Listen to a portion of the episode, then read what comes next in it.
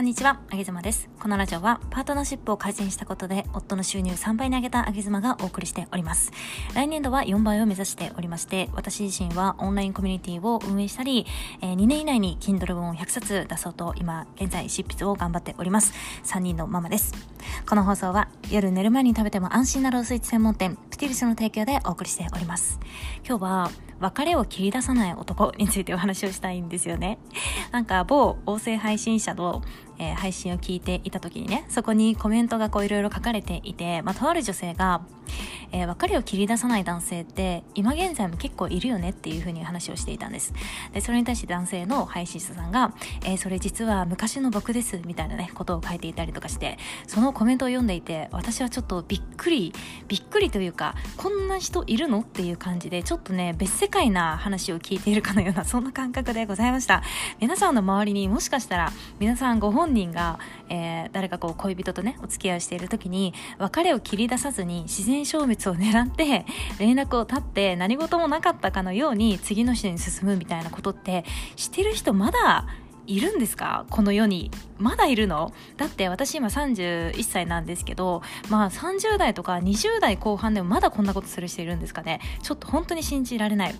でもね、思い返してみると、例えば、私の学生時代の、まあ、大学の友人とかも、そうやって自然消滅を狙って、えー、結果として別れるみたいな人もいたんですよね。で、そういう人をさっき頭の中で、あの人そうだったな、あの人そうだったなとかってね、そのお友達の顔を思い浮かべてたんですけど、今そのお友達どうなってるかって言ったら、まあ、しょうもない人ばっかりなんですよ。なんか学生時代ってちょっとそこら辺よくわからないじゃないですか。みんな仕事もしてないし、まあ、バイトぐらいはしてるけれども、なんかこう、学力もさ、同じ大学に行けば大体同じような人が集まるので、そんなに上下差はないし、そんな中で暮らしていた時は全然わからなかったんだけれども今ねそういった人たちをちょっと思い浮かべてみると例えば仕事をしている男性であれば全然、えー、仕事の成績って違いますよ。やっぱり別れ話をちゃんとするというか人と人とのお付き合いをすごく大切に思ってやっている人っていうのはやっぱりね仕事で成績を収めてて今だったら経営者ですごくビジネス成功していたりだとか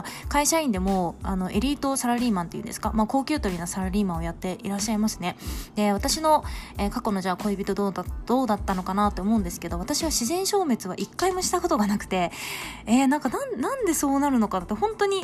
うーん、本当にわからないぐらい、わからないぐらいなんですけど、えー、お付き合いしていた2人が連絡を取らなくなり、そして関係が消滅するっていうことってあるのかな？どうなんでしょうね？なんかそういう人ってすごく私今回ディスっちゃうかもしれないんですけど、なんか人間的に、うーん、